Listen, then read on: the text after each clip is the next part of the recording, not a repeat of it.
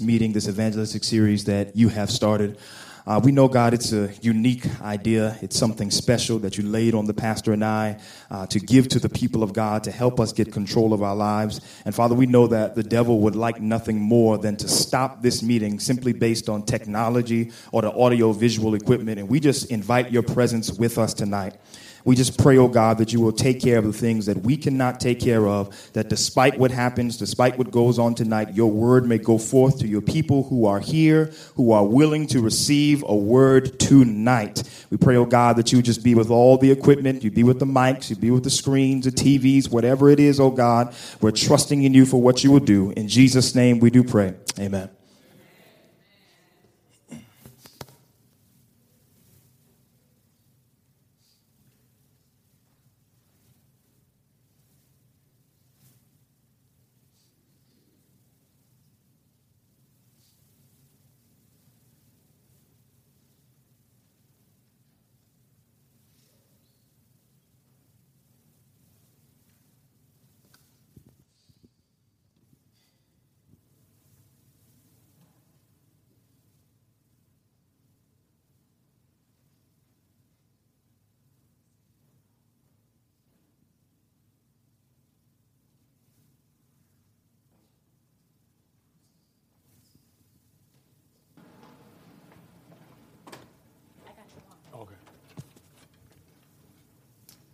All right, we're just going to go without the video. We tried, but it might be ready by the end. So we're just going to fast forward. Is that all right? I'm so mad. I really wanted y'all to see that, but we might be able to get it afterwards. But let's just go. Let's go ahead and just, just get right into it, Pastor. All right, here we go. So we talked about last night rock bottom. What did I say? Rock bottom. rock bottom. And basically, our whole premise is this the first step in Alcoholics Anonymous or any rehab group is that we realize that our situation is helpless and that it is unmanageable. Meaning, we cannot do anything about our situation. We cannot change it. We cannot make anything good out of it. We cannot alter it in any way. We need some outside source. And so, we also came to the conclusion last night as well that you have to come to the end of yourself in order for rehab to even begin to work in your life. Amen? If you're going to go to any rehab facility, if you're going to go through any 12 step process, you have to commit yourself to, to it so much to say to yourself, Yes, I am messed up. Yes, I have a problem. Yes, I cannot do anything about it. And even more than that, sometimes God has to take us to a place of misery where we are down there all by ourselves and we realize, yo, there is nothing I can do about this situation. I am rock bottom and I don't know what to do. So basically, uh, Pastor Coxum uh, is giving us a little humor here. And uh, Oh, did I do that? Yeah. What, Oh, okay, what- yeah, what does that mean, uh, Elder? this is what we call a meme in the technolo- technology world, whatever. How this this picture says how you look handling situations without God. If you notice on the screen that there's a monkey or a baboon or whatever who's fooling around with a, a laptop, and I'm pretty sure it's an Apple laptop. And y'all know good and well, a monkey ain't got no business with a laptop because he don't know what he's doing. Okay. At the end of the day, this is how we look trying to handle the situations that we have in our lives, especially when it comes to drugs and alcohol or any addictive sus- substance or anything that we are addicted to in our lives. This is how we look. We cannot change or alter any situation in our lives. We need a power that is higher than us. Yeah, the bottom line is, and I think what we don't want you to misunderstand is this, is that any discussion about rehab and addictions and, and struggles is not simply for people who are, who are on drugs. Every Christian must go through a rock bottom experience before they really start trusting God. In other words, you cannot appreciate how good God is until you start depreciating how bad your life is. It's got to be that moment where you finally say to yourself, Listen, I can't handle this anymore. My life is messed up. I need God. And I love what Paul says. Paul went so far as saying, I am the worst sinner. And one of the declarations that God is helping us get to, and this is what this whole rock bottom thing means, that you have got to get to a situation where you realize that your life is unmanageable without God. God doesn't want your help, He wants total surrender. Who says amen to that? So tonight we're going to talk about the solution, and I'm real excited about talking about the solution tonight. All right. So last night, first discovery is the first discovery is that my life is unmanageable. What's the first discovery, everybody? Now I want you to look at your neighbor right now and say, You have no control over your life. Matter of fact, that's the problem. The best, the best, the, the way to get control is to release control to God. All right? Here we go. So, the first step after you realize how messed up you are is you have to make a U turn in your experience. As a matter of fact, the Hebrew word for repentance literally means I'm walking in one direction and I realize I'm going in the wrong direction, so now I'm gonna bust a about face for all my military people. You gotta pivot that foot and turn and walk in a different direction. To turn means to repent. So I've been going in one direction, now I'm gonna bust a move. Pastor, give me the other definition of repentance. The other definition of repentance is simply to turn and then to agree with God. Mm-hmm. The Bible says, How can two walk together unless they agree? You come into agreement and you say, God, you know what? What you say is bad, that is bad. What you say is good is good, and you begin to even call sin by its right name. Many of us, our main issue in life right now is that we have not called our sins out to ourselves. Wow. Wow. Oh, and we need, we need to agree with God. The main thing that God wants us to agree with is when He says to us, You are messed up. And instead of fighting that and saying, No, I'm not that bad. I'm not as bad as they are. No, they're worse than I am. No, them crackheads down on St. Clair. Those are the people that need Jesus. People in prison, they need the Lord. The homosexuals out there, they really need God. Instead of taking that approach and comparing yourself to other people, you have to agree with God and say, God, you're right. I am messed up. As, as my folks say, I'm toe up from the flow up. You come to a realization that it is that bad. There's nothing wrong with admitting that it is that bad. You are agreeing with God. I need you and I need your help. All right, so here we go. The next step, the next step, we had number one. Number one is saying my situation is helpless and it's also unmanageable. The next step in the big book is this read it with me. We came to believe that a power greater than ourselves could restore us to sanity. How many of you know the definition of insanity? What's that? Somebody, oh, somebody say you're just crazy. Okay, yeah, it means that, but it also means that the, the right definition of insanity is simply that you keep on doing the same thing over and over again, but expecting a different result. Okay, so we're saying from this step, we came to believe that what we're doing right now is not working. We're getting the same result, but there is a power that is greater than ourselves that can restore us to sanity. Let me, let me ask right now how many of you feel this way?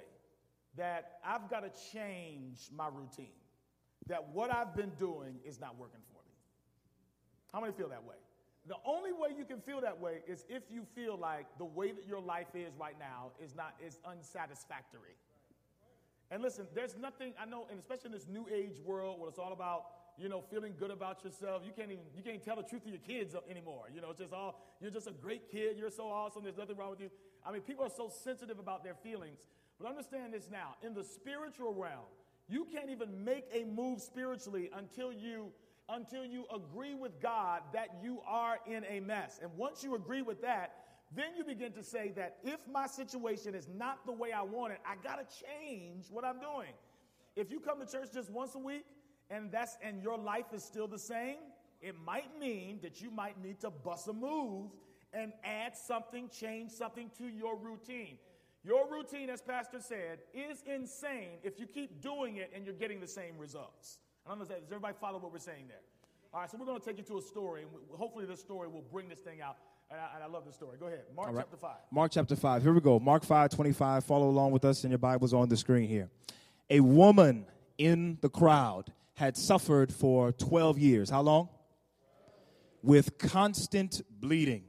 She had suffered a great deal from many doctors, and over the past, over the years, she had spent everything. How much? She had to pay them. But she had gotten no better. In fact, she had gotten worse.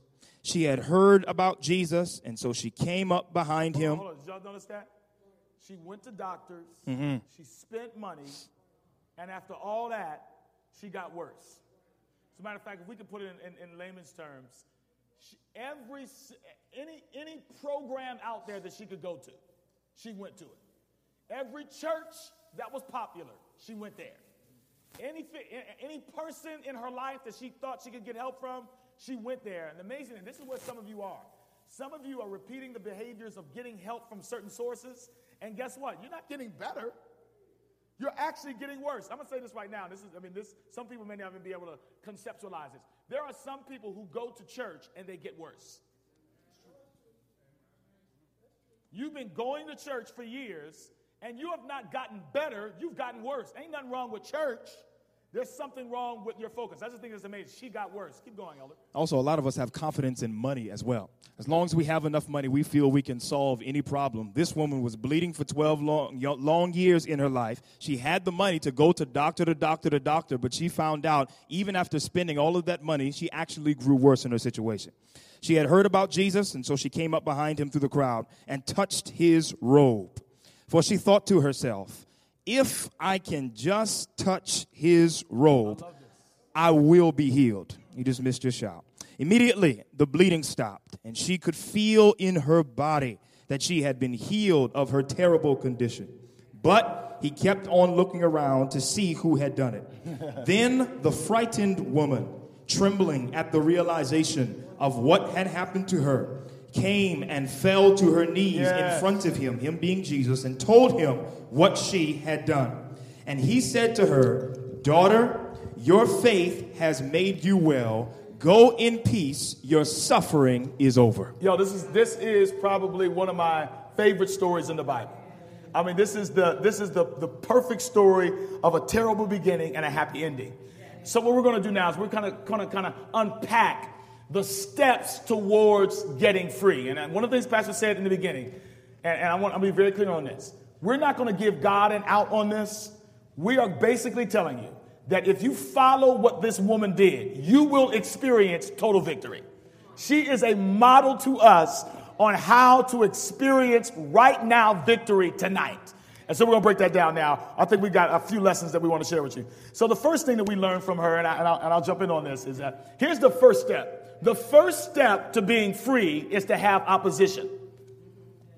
Amen. Anybody hear what I just Amen. said? Amen. All right, let me back up one more time. You thought I said the first thing to be free is to have a blessing. No. The first step on being free is to have opposition. And particularly in her case, the opposition that was in front of her and in front of her blessing was people. The Bible says that when she looked for Jesus, the thing that was in the way was the crowd. All right, can I talk to somebody in here? How many know that sometimes, the, the, not sometimes, most of the time, the thing that hinders most of us from going to the next step in our relationship with God are folks. Folks, family folks, church folks, friend folks, David. I mean, people, your own mama and daddy created an environment. So understand this now, but notice what we're saying. The first step to victory is to have opposition. The story is very clear. This woman went into this crowd. And really, if we read the account from, I think, Luke chapter 8, the Bible says that the crowd was so thick that day that they almost crushed Jesus that's himself. Right, that's right, that's they were around him. This woman had been bleeding for 12 long years. We did some medical research on that, and we found out that basically she was having a 12 year long period. She was hemorrhaging blood right. on a daily basis, and literally her life was flowing out of her body. She was slowly dying every years. single day. And what you have to understand uh, uh, and how bad that really is is that during that culture and during that time, her bleeding that way would have made her officially unclean. She could not go in public areas. She was not around, uh, allowed, allowed to be around people at all. She could not get married because if a man slept with her, he would be ritually That's unclean. Right. Right. He would have to divorce her. And so not only is she in pain and she in agony from her sickness, yeah. now she's in pain and agony being ostracized from her community as well. So she's walking around with this issue, walking around for 12 long years, and she is afraid, even though knowing Jesus is the only answer to her problem, she is afraid to go near him because she knows she is going to be judged by the crowd. But listen, that, I mean, let me, let me say this. One of the best things that can ever happen to you is when you get to a place of hopelessness and rock bottom. And for her, this was her rock bottom. And a lot of times we are so busy trying to avoid. Uh, one of the, I love this statement that one of my favorite writers says. She says, There are some lessons that will only be learned through failure. It's not until you get to the place where she was, where, where everybody dissed her, everybody separated themselves from her, and they actually tried to keep her from her blessing. She was so, I mean, she's trying to get to the blessing, and the people are standing in the way, fighting her back. The Bible says crushing, right? I mean, crushing, pushing her back from her blessing. Would you agree and say she was rock bottom? She was desperate. And so watch this now. And this is, and this is the shift here. It's not until you get to that place where you've had, where you've had a hell of a life that you say enough is enough. I am tired of being where I am. I am about to bust a move. And it was her desperation in this rock bottom experience that propelled, would you agree, that just propelled her out of her circumstance? Absolutely. She was just sick and tired of being sick and tired. And sometimes you don't even have any answers in order to get out of your situation. At the end of the day, you're just saying, I know I've got to do something, yeah. something different. I, I, keep on getting the same things over and over again. And if you keep on doing the same things over and over again, you're going to keep on getting the same things all over again. And so this woman said, I'm going to put God to the test. I'm going to put everything that I have heard about Jesus up until this time to the test. I'm going to make my way into the crowd. I'm going to be desperate for him and see what happens to me. Yeah, so let me just review this first page real quick. So, first thing, here's the first thing you need to be free, to be healed. You need opposition. And what opposition does is opposition causes you pain. And when you experience pain, you finally get to a place where you said, I've had enough. Most of you will never say you've had enough until God keeps putting you in that broken place where, where, where the life of you has to constantly come out. And so understand this now. This is good news. So is there anybody going through tonight? Anybody going through anything? Anybody feel like you're at your wits end? Anybody struggling? If you're not, you'll get there. I promise. God is so desperate to save you for real. He's so desperate to save you. If you don't feel like you're at your wits end, he's going to get you there because that's the only thing that's going to drive you. Here's step number 3. She never, pastor, she never would have been looking for Jesus. Because, I mean, talk to me now. For 12 years, she was looking for everybody else. What was it, Pastor, that, that, that got her to a place where she said, Yo, I got to go to God? Basically, none of the physicians could heal her. Every good doctor she went to, she spent all of her money. She went, eh, tried every procedure that she could find during that time. You can assume that she went to the best doctors, the best hospitals, the Cleveland Clinic of that time. Nobody right. could do anything That's right. That's right. for her. But the thing is, she's in pain That's on good. a daily basis. Literally, her life is bleeding out of her each and every day. And she's saying, God, I am desperate for you. So here's point number three. She realized Jesus was her only yeah. hope of healing. Now, I may need to jump ahead just a little bit just to say this thing. The woman then said to herself, I have heard about Jesus. I have heard what he has done. I have seen him open the eyes of the blind. If we go back to the spirit of prophecy, she actually says that this woman had been following around Jesus for all actually day. All, day, all day and quite some time. But then also she said to herself, listen, I know that if I can just touch the hem of his garment, I shall be made whole. Oh. I shall. Yeah. But this is the thing. She did not say, maybe I'll be made whole. There's a good chance, there's a possibility I might be made whole. This woman just said to herself, I know that God is so powerful. If I just touch, if I just get a glimpse of God, if I just get a piece of Him, if I can latch on onto anything from God, I know I will be made whole. I just don't think that many of us are at that place. No, oh, no, oh, no. The only way no. she could get there, no, she no. had to be. There had to be a crowd, mm-hmm. and she had to be desperate. That kind of that, when you go through hell, hell makes you want heaven. When you've been fighting the devil and been losing, you didn't want Jesus. And so God has to. And I, you know, I used to complain and moan and groan about the struggles of life, about the trials of life, about the tests in life. And now I'm realizing that God, that I love what my, my dad says it this way. He says, a setback is nothing but a setup for a comeback. God is putting us in that difficult place so that, Pastor, as you said, she got to a place where she was like, listen, I know I'm going to get healed.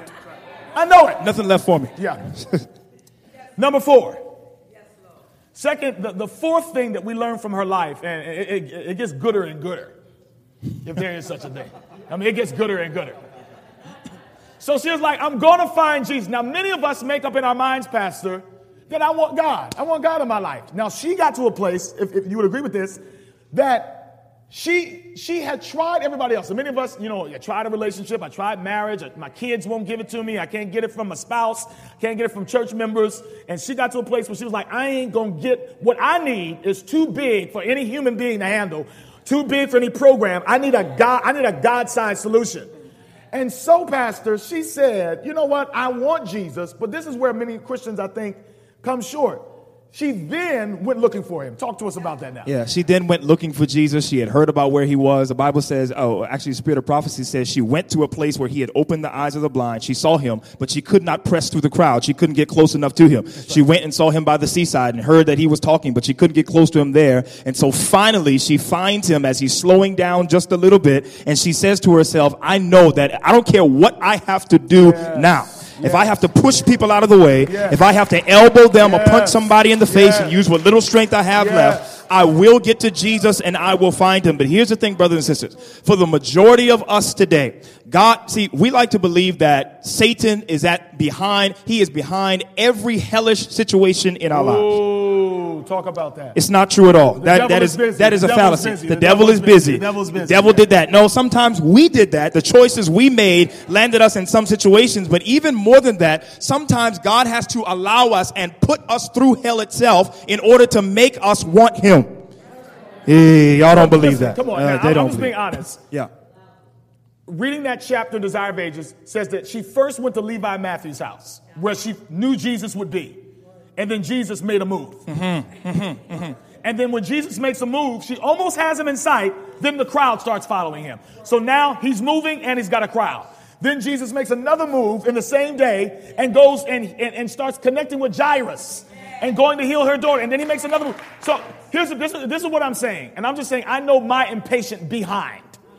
My impatient behind would have been like, hold on, I came here, I almost had him, and I missed him. I've been doing this all day. And then I made another move, and I couldn't get him there. Pastor, I would have given up after the second try. I'm bleeding. Come on, talk to me, sisters. We're talking about mm-hmm. 12 years of PMS. Mm-hmm. Some of y'all can't have a good five minutes. oh, I can't get nobody to pray with me. Let the men say amen. Amen. Her whole life story is this. And she, I'm saying, in sickness, in sickness, some of us won't go to church. And we got a we got a head cold. Yeah. She's dying and she's we're talking about Palestine, walking the streets of Palestine, Yes. literally running and following after Jesus. She is not going to be stopped. Yeah. The majority of us, more majority of us at this time, we would have laid down and died right there. Forget it. It's over. Throw up the red, throw up the white flag. Yeah. I'm done. Throwing my hands in the air. I'm throwing in the towel. I'm, yeah, it's not my season. not my season. it's not my season. God has not pronounced healing over me right now. This one was saying, no, I- I speak life over myself. Yes. I am going That's right. to be healed. That's right. I've That's had right. so much pain in my life. I had had so much turmoil. I know what the word of God says. I know what he has done Woo. before. I have heard him. I have seen testimonies of what he has done. What he has done for others, he can do for me as well. Wouldn't it be great if the people of God actually believed that God was God? Wouldn't it be nice if we actually believe the promises that God gives us in scripture Yes. that we can do all things through Christ who strengthens us? Yes. Wouldn't it be nice if we said to ourselves, our God can not only do exceedingly above, he can do exceedingly above all that we could ever ask, think, or imagine. Yes. Wouldn't it be nice if we Yes. actually believed that God was the great physician that we say he is? Yes. Wouldn't it be nice if we actually said to ourselves from time to time, yes, God can heal me from whatever I'm going through or whatever is in my life? Yo. This woman said to herself, I am so desperate, he has got to heal me. If he does not heal me, then I'm going to get trampled and I'm going to die right there. Yo, it goes it goes right back to what we were talking about yesterday. I'm going to say this, and, and, you know, especially if you've been in church for a long time. How many of you have prayed that prayer when you're wanting a miracle from God, and you and you and you have put this tagline at the end of your prayer just in case you get disappointed? You'll say, "God, I want you to heal me, if it be Your will." I'm going to tell you right now. You can look all through the Bible, and people in the Bible didn't pray that way. Y'all made that up because you're scared. It's a cop out. And one of the things, now, now, now think, think about the odds that are against this sister. Yeah, yeah. Think about the odds. Yeah, yeah. She's not supposed to go out. If she goes out, it's more than likely she should be killed. Stoned, She's right. unclean. She's not supposed to be in the contact of people. She is taking, as you said in the office, she's taking all kinds of risks Mm-hmm. because she wants to be healed, right? And so, and so watch this now. What she says blows my mind. She says, if I love when you said this. If I can touch the hem of his garment. She says, I know. Hold on, hold on, hold on, hold on. She said, she didn't, she didn't say, I, I, if it be his will, Preach, man. Mm-hmm. I'm gonna be healed. If God is nice to me today, then I'm gonna be healed. I mean, I mean, I'm sorry, I'm just on this thing. Many of us do not have what God wants to give us mm-hmm. because we do not have the kind of faith and desperation that this sister had, where she simply said to herself, and I, I mean, people that have a relationship with God, they can talk to God differently. They can. I mean, look at Moses. Moses said to God, He said, God, I know you said you're going to kill the people, but God, no, you're not. Mm-hmm, mm-hmm, mm-hmm. This sister, in her mind, I can imagine somebody telling her, You're not going to be healed. Jesus doesn't want to deal with you. He doesn't, he doesn't heal people like your kind. And she said, Listen, if I touch his garment, I'm going to be healed. That's right. That's right. I ain't asked you your opinion. I don't care what the newspaper said. I'm, if I touch him, ha, I will. it's going down. Right? So, number four, is clear We've got to get this. Determination always precedes the miracle. You cannot look at your neighbor and say, don't give up. That's, I mean, you can't. You can't. Go ahead, Pastor. And here's the thing if God blesses you short of a rock bottom experience or he performs a miracle in your life short of you being determined, you will likely begin to believe that you did that. Oh, God's got to bring you to the end of your. Well, it's obvious that I, I can't do nothing for myself. So once He brings you through that thing, and once He heals you, you can look back and say, "Yes, you know what? That was God. That was nobody else. Yes. But God who did that. Nobody else is going to get the credit. Yes. God has got to get the glory for this." Here's one more thing: her faith was absolutely astounding. But then Jesus says this. Jesus says, Jesus says, Jesus says, if we just had faith of a mustard seed. If. we could move mountains. And many of us believe that God says we're supposed to have faith like a mustard seed. No, no, no, no, no. He's saying if you even had that much faith, Yeah. you would be able to claim the promises in Scripture like this woman claimed and be healed. Are y'all hearing what I'm trying Yeah, to say? Pastor, I'm not, I ain't claiming mustard seed faith. Mm-hmm, mm-hmm. I'm not claiming that. That's not the goal. That's not the goal. He said, if you had that, If you even had you could that move a much. mountain. Yeah. He said, I ain't want you to have it if you had it. Well, what does she do? And then, I think this is where the story gets like buck wild. She's, she's at this point, Pastor, if we just use our imaginations, um, and, and I love what Desire of Ages says. It just gives us the picture that at, at this point now, while the crowd is moving, Jesus has decided now to go heal somebody else. That's right. That's right. She has not been able to have a conversation with him, and the disciples are just, let me see the church people, man. The disciples, the disciples are like tripping, like, yo, what, like, yo, back up, get up off of Jesus. Like, you talk about, you were a bouncer, you were a security guard, clip black. I hear you, boy. You know what I'm talking about? Like, back off. So, in my mind, in my mind, I know, Pastor, she was on the floor. I know she was in the ground. Go ahead. just to touch the hem of his garment, she had to be, okay? The crowd was pressing. And again, in Luke 8, the Bible says the crowd was so thick around Jesus just to get close to him, they almost crushed Jesus to death at that time.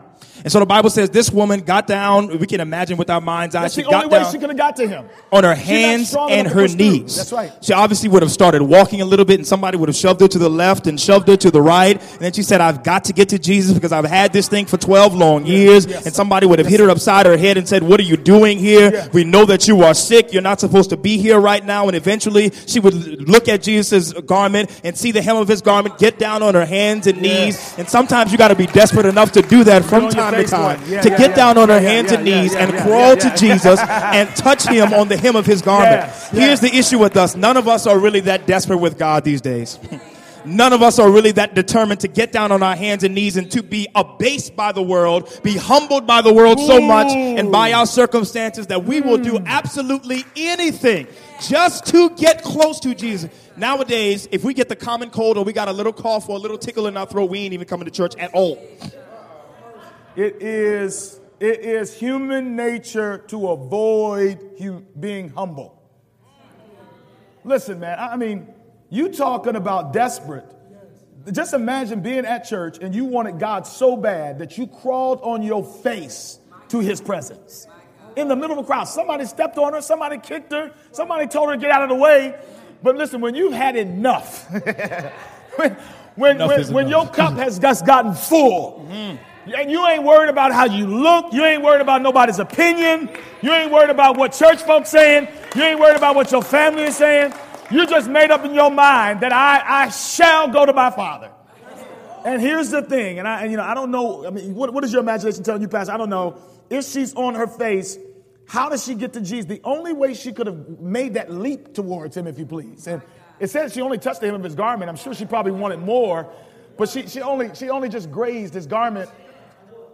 Desire of Ages says this. This, this, this, is what, this is what blows my mind. This, this is our next point. Desire of Ages says that Jesus was actually nowhere near her. She literally closed her eyes and lunged forward and just hoped that he was nearby. Oh, y'all not hearing me. And this, We walk by faith and not by sight. She was too tired to do anything else. She just said, This is my last ditch effort. I hope that he's in that crowd somewhere. I'm going to dive forward and I'm hoping that I graze something that belongs to Jesus. Now, here's the crazy thing. Now, I love your girl, EGW, man. She says that what Jesus did was, Jesus was nowhere near her, but when he sensed, he said he knew she was coming. Mm-hmm. Mm-hmm. uh, said Jesus, here it is, yo. Jesus knew she was coming. And this is the thing mm-hmm. about God. Never think that when you're chasing after God and it seems like you're not finding him, that God is running from you.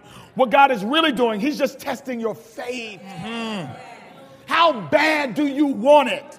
So what happened is that Jesus, Jesus moved where she was. And so in my imagination, he didn't have to go too far because we know the power. Jesus was oozing in power that his clothes had power. I can just imagine Jesus turning the corner. His robe just blows a little bit. She touches just a string of it. But look, that's what faith will do. That's right. You don't have to get full contact, but if you simply just believe, she got hold. Go ahead. many of us will take a risk on just anything in our lives. We take a risk on the lotto. We take a risk with our very lives. That's but the right, majority right. of us will not take a risk when it comes to Jesus. Yeah, yeah, yeah, yeah. We will tell you God has the power to heal you. I am telling you right now, if you claim a promise from the Lord, you may be healed, and none of us will take a risk on that thing. Even though the word of God says it to us. This woman takes a risk on her life. She crawls down on her hands and her knees. She grazes the tip of the hem of his garment and she is made whole. So here's the next point. Jesus positioned himself where she could reach him. And then seventh thing, he caused her to testify who touched me. Now wait a minute. Actually, actually, I'm gonna back up a little bit. I'm gonna let you Okay, preach okay. this thing, but wait a minute. no, no, Here's the thing. Here's the thing. We're going to help each other on that one. the Bible says there was a crowd of people around Jesus. Yeah, yeah. yeah. Now, in that crowd, the reason people were around him is because they were poor and they were in need. Yes. Oh, yes, Pastor. Yes. Many yes, of the yes. people, probably the, the majority of the people in that crowd, were sick Themselves. and needed healing. That's right. Oh, man, you're just missing oh. this thing. They The- wanted the same thing she wanted. They were in the same position she was in, yet the Bible only records that she got healed. How does that happen? Go ahead, please. Please tell. Everybody is around him. They are sick and they are touching him. And even after Jesus turns around and says, Who touched me? Peter says to him, Jesus, how can you ask that question? Look at how many people are around us the lame and the halt and the blind and the needy and the naked and the poor. Look at everybody. But the only person that got healed during that time is this woman. Hmm. I mean, this happens in church. It, it's happening right now. All of us in here want Jesus. Everybody in here came to get a touch. Some of us will get a touch, but nothing's going to happen. I'm telling you, every time we come in the presence of God, we, we, the potential is in this room right now for us to experience what she experienced. And so that's what I'm saying. I'm saying, how is it that you can, the, the miracle is that you can come in God's presence and nothing happened to you. I mean, sick people everywhere, and one person gets healed. And the reason why we know it is why, Pastor? Simply because Jesus said, Who touched me? And y'all know what happened after that. The disciples were like, okay, you know, really? I mean, you know, like everybody's on you, everybody's bumping against you. I mean, it's hot, sweaty, everybody's touching you. He said, nah, this one's different. Let me read this to you right now. And this is, and notice, so Jesus, Jesus was trying to get her to testify about her experience.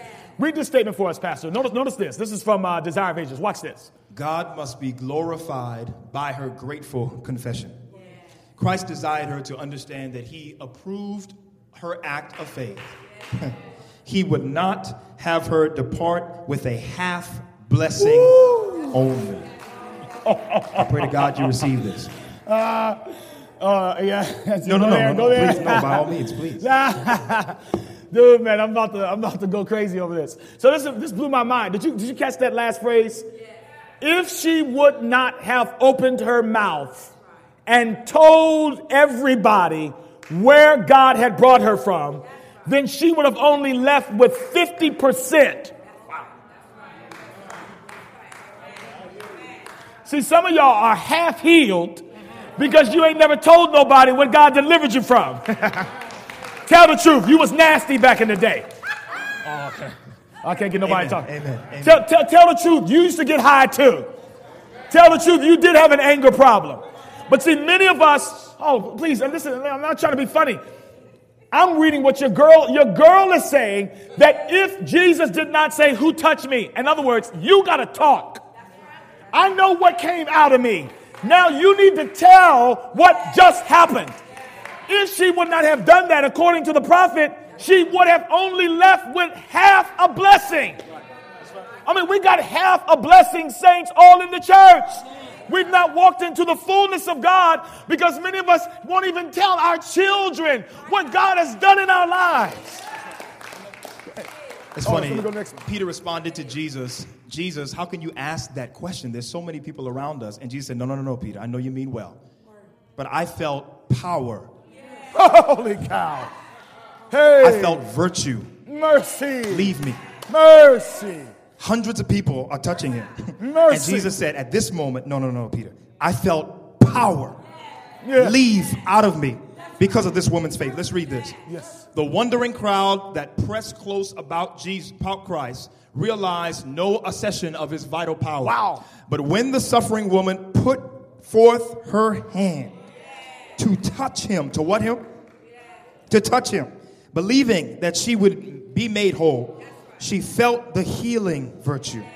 And so in spiritual things. Watch this, watch this. Don't to talk of religion in a casual way, to pray without soul hunger, mm, and living faith avails nothing.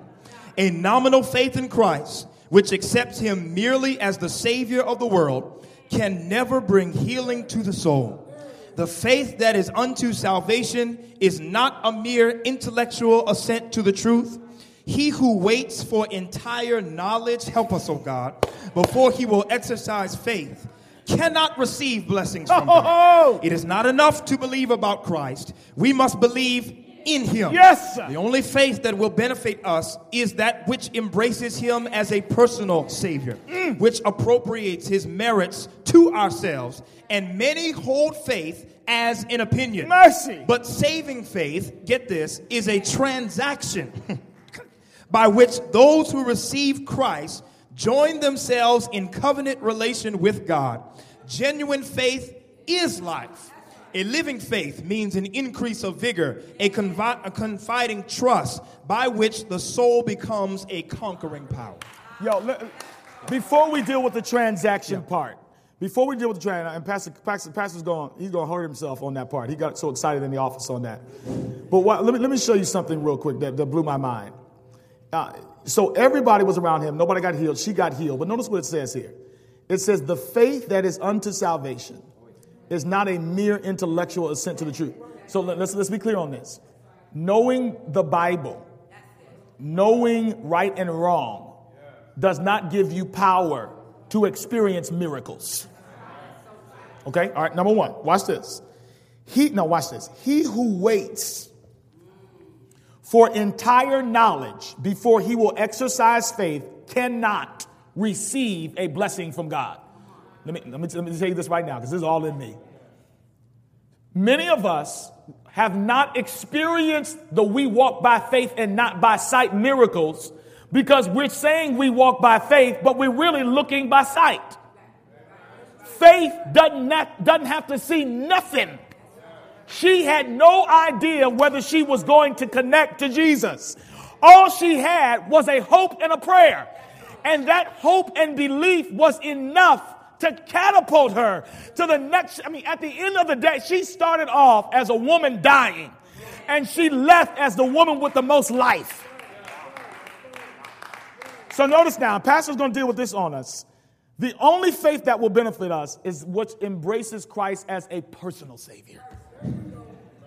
You got to know Him for yourself. So, saving faith is a, a transaction. Break that down. transaction. I'll try to temper myself. I know we got some other parts to go to, but listen to this. Faith is the victory. That's right. That's right. You want the, te- you want the text? Hmm? Yeah. All right, I'll put it up real quick. We think faith brings us victory. Yeah. Having faith in God is victory. Is the victory. oh, there it is. Okay. no, no, no, faith is the victory. If you can have faith in God during the most desperate times of your life, if you can have faith in God when you cannot see your hand in front of your face, when you can have faith in God when you can see no end in sight and it really seems like nothing is going to go well in your life, you are already a victorious person. Faith is victory. Faith is victory. And so this woman, listen, when she had faith, her faith healed her. ah. Her faith healed her simply because she believed she was healed. Not necessarily because she talked to Jesus and jacked him up and told him, listen, you better heal me right now. The Bible says she just believed in her mind and had enough faith in her heart. If I touch him, he will heal me, and the transaction that I will get for my faith is life. Yeah, here's the text that Pastor was referring to in John 5, 1 John 5, 4. And you know, this is amazing. We think that faith gives us victory, but when we have faith, we're victorious. You walk in victory when you believe. The Bible says, For everyone born of God overcomes the world. Now, read this part with me, guys. This is the victory that has overcome the world. What is it, everybody? Even our faith. Amen? All right, let's let's uh, so so so notice Ellen White said that faith is trans. Then we got one more story and we're done. And the, video they say is ready. Praise the Lord. We can video. All right, so so here's the thing.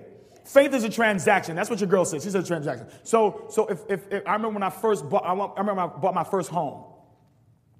They, they, they, they, they you know, they, they tell you you have a down payment. You got, you know, a percentage of the home is your down payment, right? But before you pay that, they say you got to give us some earnest money. Now, if I tell them, if I tell Coaxum who owns the home, listen, I want to buy your house. This is my profession. I believe I'm going to buy your house. I'm going to buy your house, man. Two days go by, three, four, five days, ten, a month. I'm gonna buy your house. Is he gonna is he gonna sell me the house? No. Matter of fact, it's sold already. Because you know what I did? I just ran my mouth. What makes, and I remember, I never forget it like yesterday. I was like, earnest money. I thought I had to do down payment. I was like, where did this earnest money come from? Earnest money simply says it's money in advance that says I'm for real. And when I put down earnest money, that tells him that the down payment is coming, the house is mine. When I put down earnest money, the house was mine. And so, what Ellen White said, when she's saying faith is a, transa- a transaction, when we have faith, before we experience the blessing, it's already ours. Oh, y'all not hearing me on this? You're waiting on something to happen, and guess what? When your faith happened, it happened. Mm-hmm. It may not come when you want it.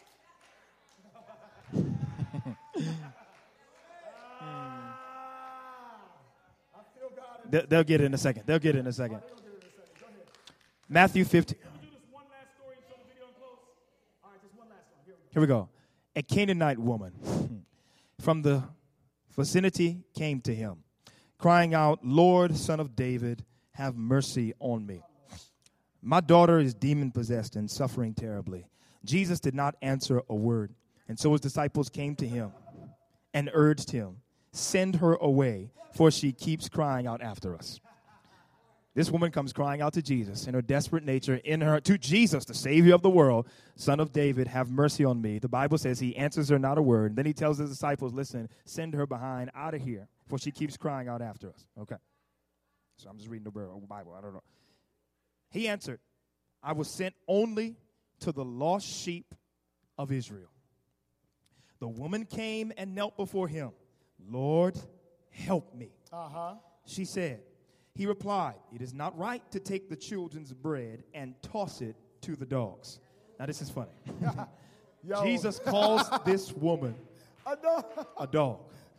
Now, if it was most of us, most of you women in the audience today, you'd have been, he called me what? And you would have walked away and never received any blessing. You would have been out. You would have been cursing him to his face. You would have been saying all kind of things, but you would have left that point because you thought that Christ was insulting you. But here is what this woman says. Jesus said, listen, it's not right to take the children's bread to the dogs. And then she says, yes, it is, Lord, she said, for even the dogs eat the crumbs that fall from the master's table. she said, Jesus, you can call me a dog, you can call me this, you can call me that, you can insult me. The only thing I care about right now is that my daughter will be made whole. I will take the crumbs if you give it to me. I don't care what you're giving everybody else, just heal my daughter. Pastor, can I say this? Yeah, take your time. The, this is the reason why we included this story. Uh, Holy Spirit gave us at, at the last minute. This is why we, we put this one down. Because in the story of the woman with the issue of blood, she was looking for a miracle for herself. But how many of you are in here tonight because you're here standing for somebody else? She was an intercessor. Anybody know about interceding? So notice now, when she came, she came just as bold as if the blessing was for her. And listen, this is what I love. See, the, the real saints, where my real saints at? Real saints ain't sensitive. Real saints don't got thin skin. Real saints ain't worried about what people say to them or say about them. Jesus called her a dog. Matter of fact, he called her a mutt. Basically, the, the Greek word for dog there means that she was basically a house dog, a mutt that ate everything. Anybody seen dogs like that? They- I mean, I got one of them sophisticated dogs that'll only eat dog food, but some of y'all got them real around the way neighborhood dogs that'll eat anything.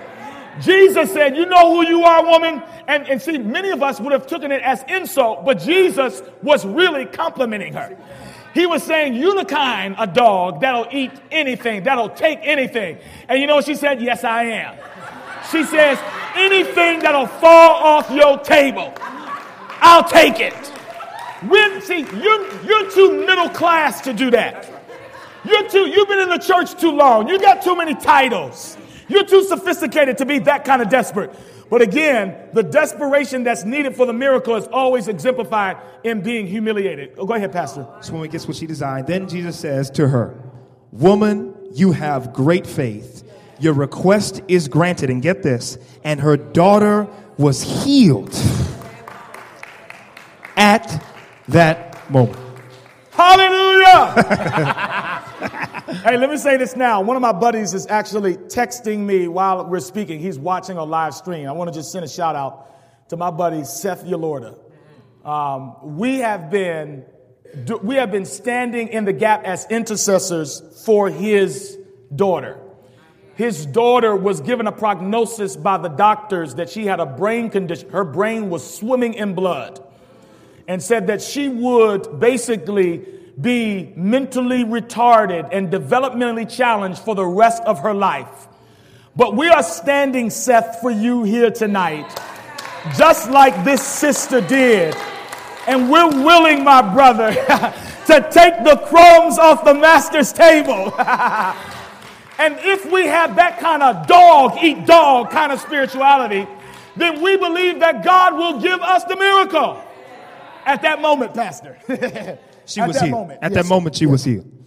We're going to go to our video real quick. If you have it, we're going to show you, as the pastor said earlier, this is a video of a rapper. His name is DMX. He was very famous for a while. Actually, uh, before I gave my life to Christ, I used to listen to DMX quite often. He was, yeah, we, we in rehab, y'all. Um, you know, we in rehab, you know.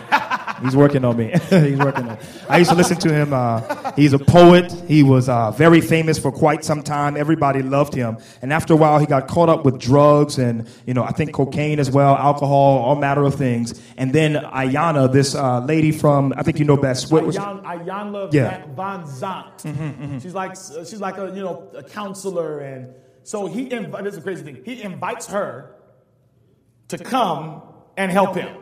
And so his relationship with his son is estranged. He has a 21 year old son. They have no relationship. So I want you to understand what I'm saying here. He invites her to come to help him with his issues and his relationship. Let's watch the video and see what the response is.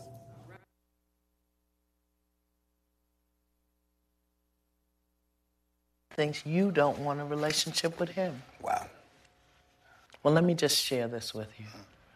Because from your mother, your son, your wife, even your friends, all of them has said this one thing to me. I'm waiting for the day I get the call that he's dead. My son said he's waiting for the call? Yeah. Your son is waiting for the call. Your friends are waiting for the call. Yeah. Can you hear that people who love and care about you are afraid you are going to die they, if you don't? I don't care about what people are concerned with. Okay. Do you have the courage and the willingness mm. to get up every day and look yourself in the mirror knowing that you're clean of everything? Do yeah. you want to live your life as a clean man? Um, when you say clean, no, no, no weed, no drinking, nothing. Nothing. Why? Why? No. I, I, you don't want to live your life clean. Why would don't I? want is to why? Because it makes you a clear, pure vessel for the voice of God. That's why.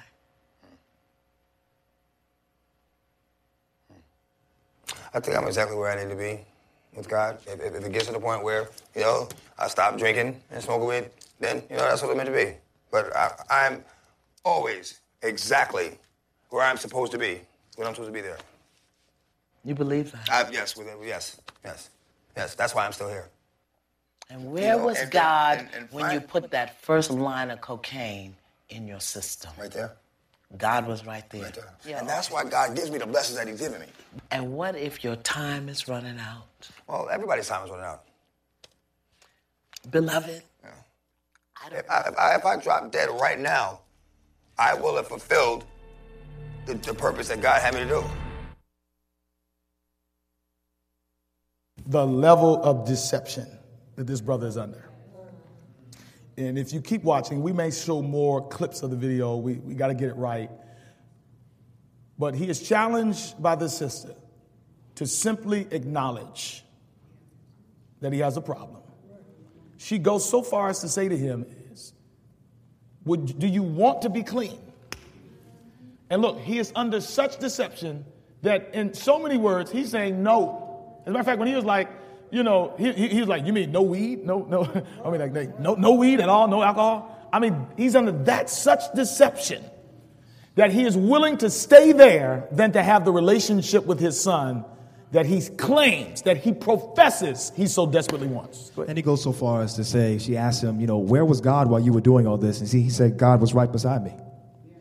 In fact, he believed that this is the calling that, God, has on his life.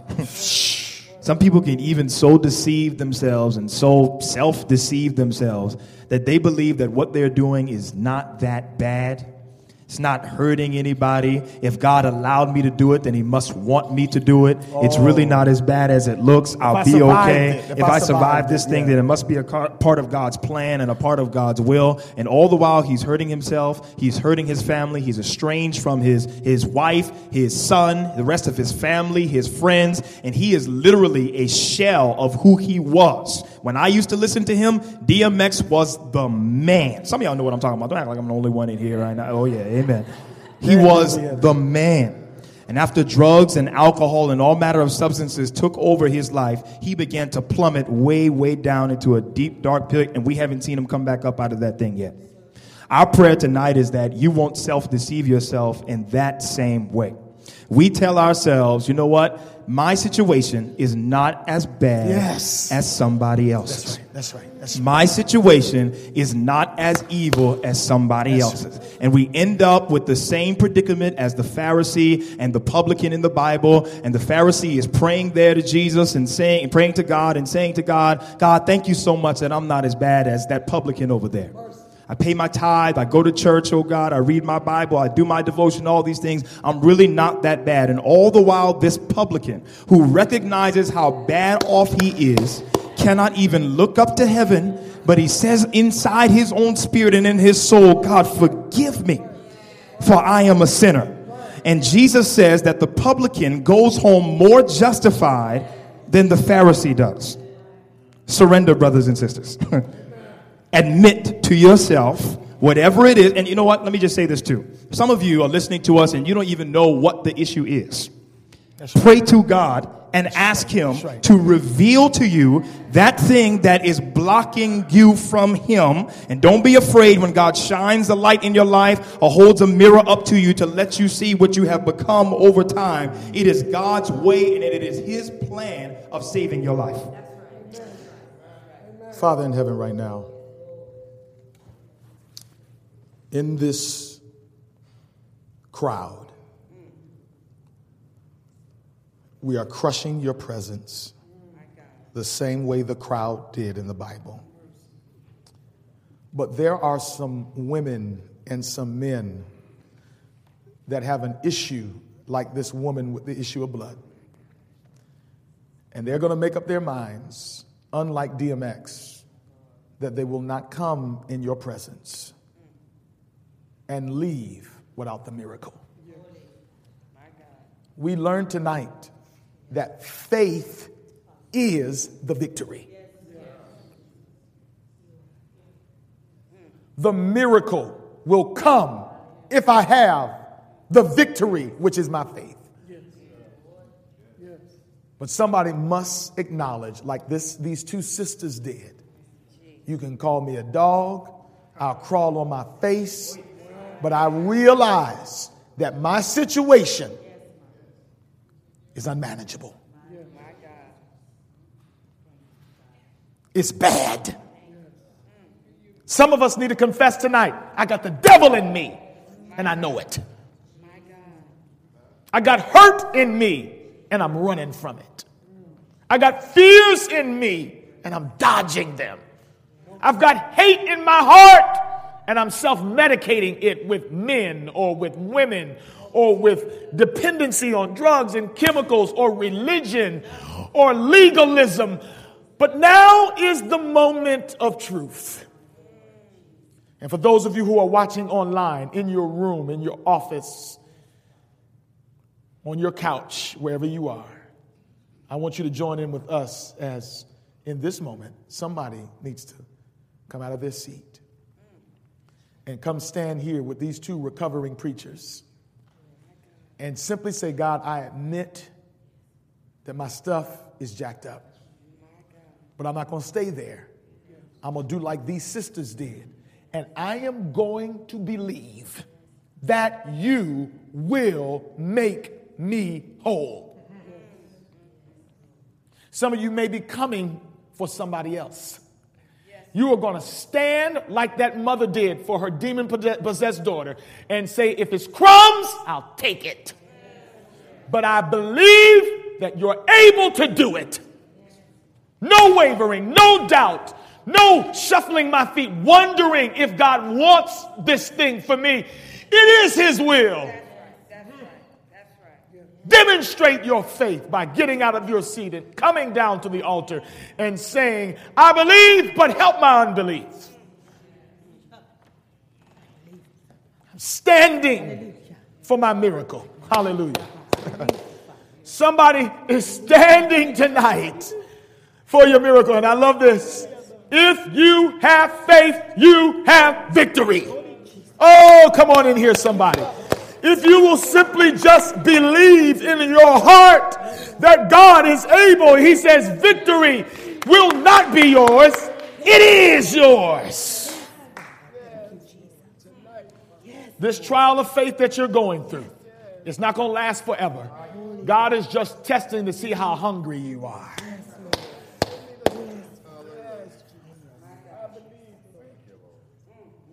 Is there anybody else here that just needs to slip out of their seat and say, you know, Pastor, I'm, I'm hearing you, but eh, I'm, if I'm honest, because I've been here, man, I, I don't even know, as Pastor said, what it is, but, but if you're preaching like this and the Holy Ghost is speaking like this, it must be something. So I need the Spirit of God to reveal to me what's holding me in this stuck pattern in my life.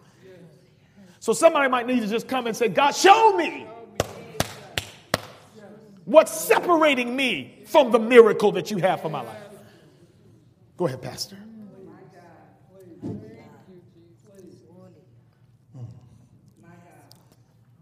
Father in heaven, we come because we're desperate for you, There's no music now to move us. Oh, yes, that's right, that's right. That's this is not simply an emotional response. This is not shallow this evening. This coming tonight, this stepping forward out of our seats, is born out of a deep seated issue that we want out of us right now.